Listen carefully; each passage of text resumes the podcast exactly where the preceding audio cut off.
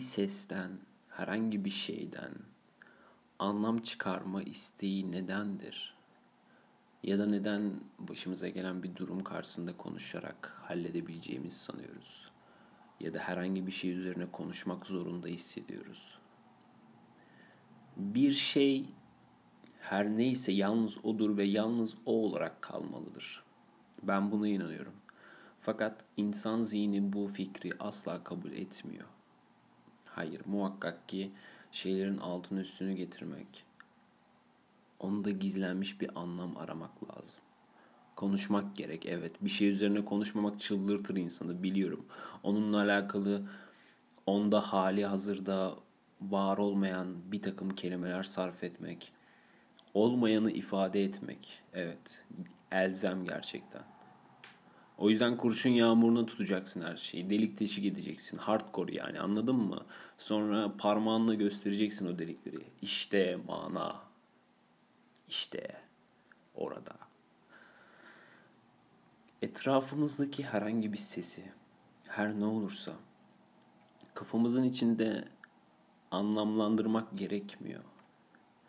Bazen etrafındaki sesleri duymaya izin versen mesela tüm seslerden bahsediyorum. Ne olduğu hiç fark etmez. Bir ses, bir ses daha. Hepsi birlikte bunların. Bir uğultu, bir vızıldama, konuşmanın sessizliği ve sessizliğin çığlığa denk düştüğü yer ve dağısı. Bunları yalnızca dinle. Bu duyduğun sesleri tanımlama. Ona isim verme. İç sesinle evet Mesela şu an rüzgar esiyor falan deme yani. Rüzgar estiği için değil, rüzgar olduğu için kaya aşınır mesela. Rüzgar eğer olmayı bıraksaydı kaya da aşınmazdı. Esmek diye bir şey yok. Bizim kurduğumuz bir bağlantı bu. Sürece isim vermeden edemiyoruz bir türlü. Ya bunu bir kenara bırak. Böyle bir şey asla yok. Sadece sesi dinle. Anlamaya çalışma.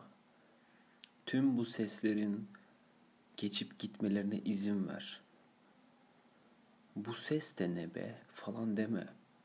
Doğru ya da yanlış ses yoktur. Sadece ses vardır. Ben mesela hiçbir şeyde önemli değilimdir. Aranızdan herhangi bir dinleyici için ben herhangi bir varlığım. Ne olduğum, ismim, kimliğim, kim olduğum hiçbir şeyi değiştirmez. Bir dinleyici herhangi birisidir. Aynı şekilde konuşan ben de herhangi birisiyim. Yani sen ve ben e, isimsizden çıkan isimsizleriz. Yani demek istiyorum ki beni bir gürültüyü dinler gibi dinle. Bunu istiyorum. Anlamak zorunda değilsin bir anlam çıkarmak zorunda değilsin söylediklerimden. Çünkü zaten zihnin bu işi kolaylıkla halledecektir.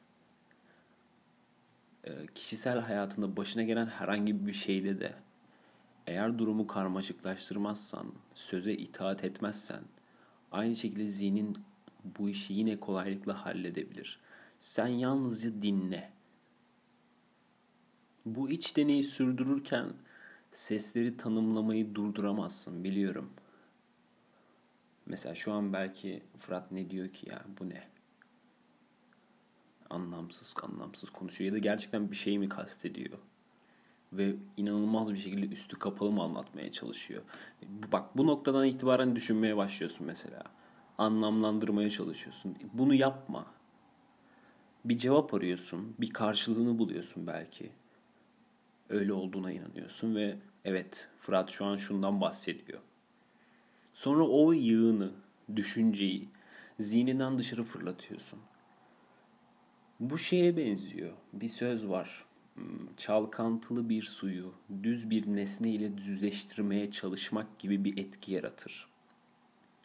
Dalgayı düzleştirmeye çalışarak daha fazla rahatsız edeceksin.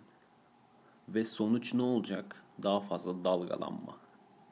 İşte düşünmeye anlam vermeye çalıştıkça daha fazla karmaşıklaşacak, komplike hale gelecek. İçinden çıkamayacaksın durumun.